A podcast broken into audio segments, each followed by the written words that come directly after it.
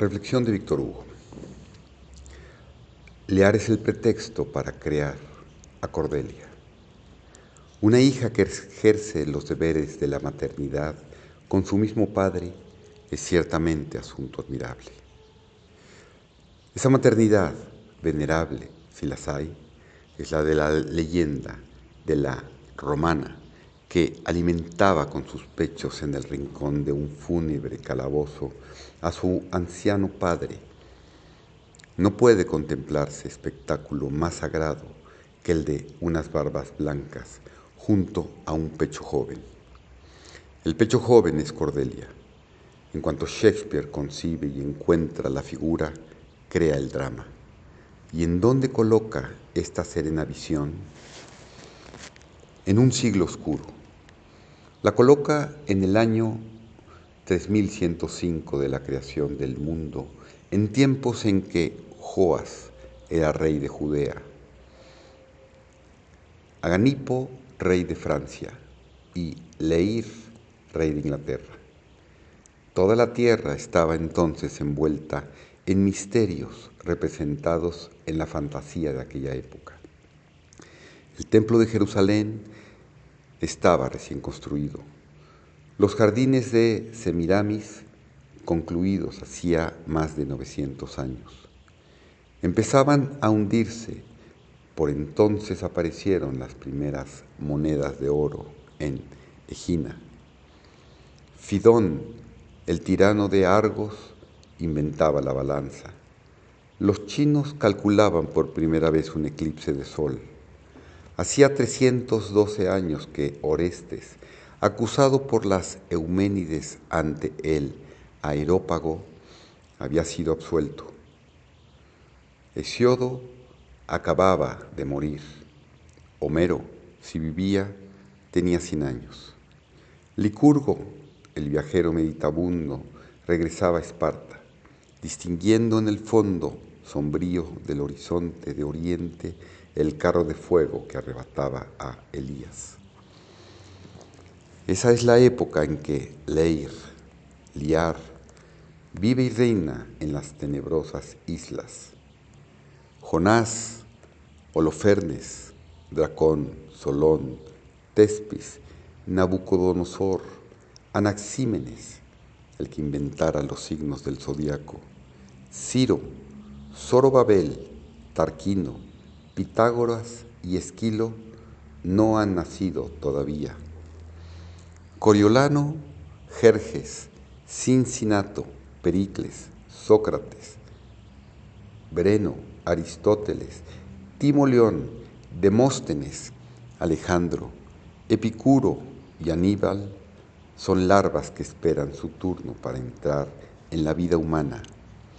Judas Macabeo, Viriato, Popilio, Yugurta, Mitrídates, Mario y Cela, César y Pompeyo, Cleopatra y Antonio pertenecen a un lejano porvenir. Desde el tiempo en que Lear es rey de Bretaña e Irlanda hasta que Virgilio diga, los británicos completamente separados de todo el mundo. Penitus toto divisus orbe britanos. Transcurrirán 895 años y 950 hasta que Séneca exclame, Última Thule, puede distinguir cualquier lugar distante situado más allá de las fronteras del mundo conocido. Los pictos y los celtas, los escoceses y los ingleses se pintaban por entonces las carnes con vivos colores. Un piel roja de los tiempos presentes dará una idea aproximada de lo que era un inglés de aquel tiempo. Este es el crepúsculo que, como dilatada noche que convida al sueño, escoge Shakespeare para inventar a su antojo al rey Lear y a un rey de Francia y a un duque de Borgoña y a un duque de Cornwall, y a un duque de Albany, y a un conde de Clent, y a un conde de Gloucester. ¿Qué le importa la historia a quien tiene la humanidad? Sin embargo, tiene de su parte a la leyenda, que también es una ciencia y acaso tan verdadera como la historia. Aunque desde otro punto de vista, Shakespeare concuerda con Walter Mapes, archidiácono de Oxford, y esto ya es algo, el cual admite que si desde Bruto hasta Cadvala la existencia de los 99 reyes celtas que procedieron al escandinavo Hengist y al sajón Horsa, y creyendo Mapes al Mulmucio en Singisil, en Seululfo, en Casibelano, en Cimbelino, en Sinulfo, en Arbiago, en Guiderio, en Esquino, en Cudredo, en Boretigernes, en Arturo y en Úter Pendragón, bien puede creer que Lear haya creado a Cordelia. En cuanto elige el terreno y designa el lugar de la escena, empieza la construcción de su potente obra, para la cual se apodera de la tiranía, convertida después en debilidad y crea a Lear, de la traición y crea a Edmundo, de la abnegación y concibe a Kent, de la ingratitud que se manifiesta por una caricia y da a este monstruo dos cabezas, la de Goneril, que la leyenda llama Gonerila, y la de Regana, que la llama Ragau. Apodérase de la paternidad de la monarquía, del feudalismo, de la ambición, de la demencia, que divide en tres, poniendo frente a ella a tres locos. El bufón del rey, loco por oficio. Edgar de Gloucester, loco por prudencia. Y el mismo rey, loco por miseria. En lo alto de este trágico hacinamiento, coloca a Cordelia. Existen formidables torres de catedrales, como por ejemplo la Giralda de Sevilla, que parecen construidas con sus espirales, sus escaleras, sus esculturas, sus huecos, sus áreas celdas, sus áreas, celdas, sus aposentos sonoros, sus campanas, su planta, su aguja y toda su enorme masa expresamente para llevar en la cúspide, de, en la cúspide un ángel que abra al viento sus doradas alas. Tal es el drama en el Rey Lear, en que el Padre es el pretexto de la hija, la admirable creación humana, y Lear sirve como sostén a la inefable creación divina, Cordelia. Todo aquel caos de crímenes, de vicios, de locuras y de miserias, no tiene más razón de ser que la de motivar la magnífica aparición de la virtud. Como un Dios que crease una aurora y después hiciera un mundo para ella, así Shakespeare, después de tener en el pensamiento el tipo de Cordelia, crea un drama expresamente para él. Grandiosa figura la del Padre, que cariátide, estatua de mujer con traje talar que hace función de columna o pilastra.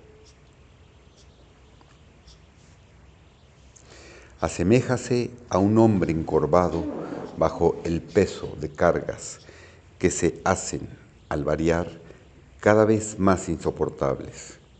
El peso aumenta a medida que el anciano se debilita y bajo él vive. Primero lleva sobre sus hombros el imperio, después la ingratitud, luego el aislamiento, después la desesperación, después el hambre y la sed, después la locura. Y por último la naturaleza todo, toda. Cubren las nubes su cabeza, los bosques le llenan de sombra, Desátase el huracán sobre su nuca, la tempestad azota su manto, la lluvia cae sobre sus espaldas y camina, doblegado y espantoso, como si le sujetara la noche fuertemente entre sus rodillas. Desatinado por la furia, pero inmenso, increpa las borrascas y al granizo con este grito épico.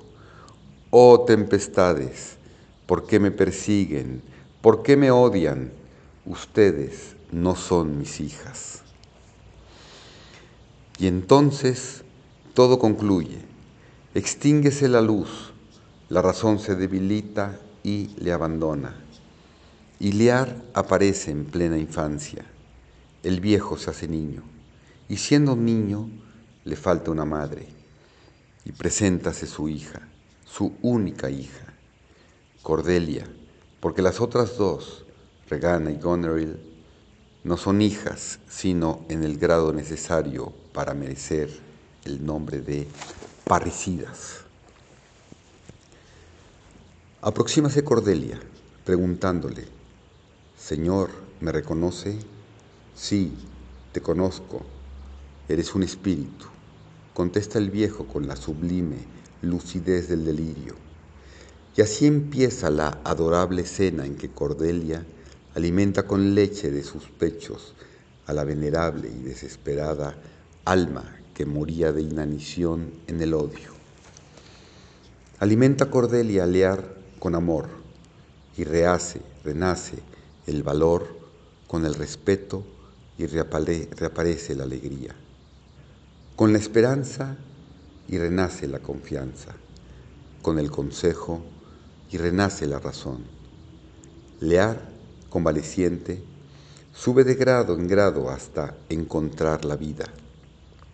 El niño se convierte en viejo y el viejo en hombre. Y he aquí transformado el ser miserable y abyecto en un ser feliz y dichoso. En esta dilatación del ánimo se funda la catástrofe. Cordelia muere. Oh, no faltan traidores, perjuros y asesinos. Imposible imaginar un dolor más intenso. Asómbrase el viejo sin comprender lo que ve y expira abrazando aquel cadáver, muriendo sobre aquella muerte. Esta última y suprema desesperación le libra, pobre sombra, de vivir entre los vivos, de llevar tus manos al sitio en que antes palpitó tu corazón y de buscar la existencia de tu alma arrebatada a las regiones del infinito por el dulce ser que acaba de expirar. No permitas, Dios mío, que los seres que tú amas sobrevivan a dolores tan intensos. Vivir después del vuelo del ángel, ser el padre huérfano de su hija, y el ojo sin luz, y el siniestro corazón sin alegrías, andar a tientas en la oscuridad queriendo abrazar a alguien que antes estaba ahí, preguntar constantemente qué ha sido de ella, verse abandonado, no tener motivo para estar aquí abajo y ser en adelante un hombre agitándose ante un sepulcro en el que no se le recibe hubiera sido en verdad un destino sombrío. Has hecho bien, poeta, en matar al pobre viejo.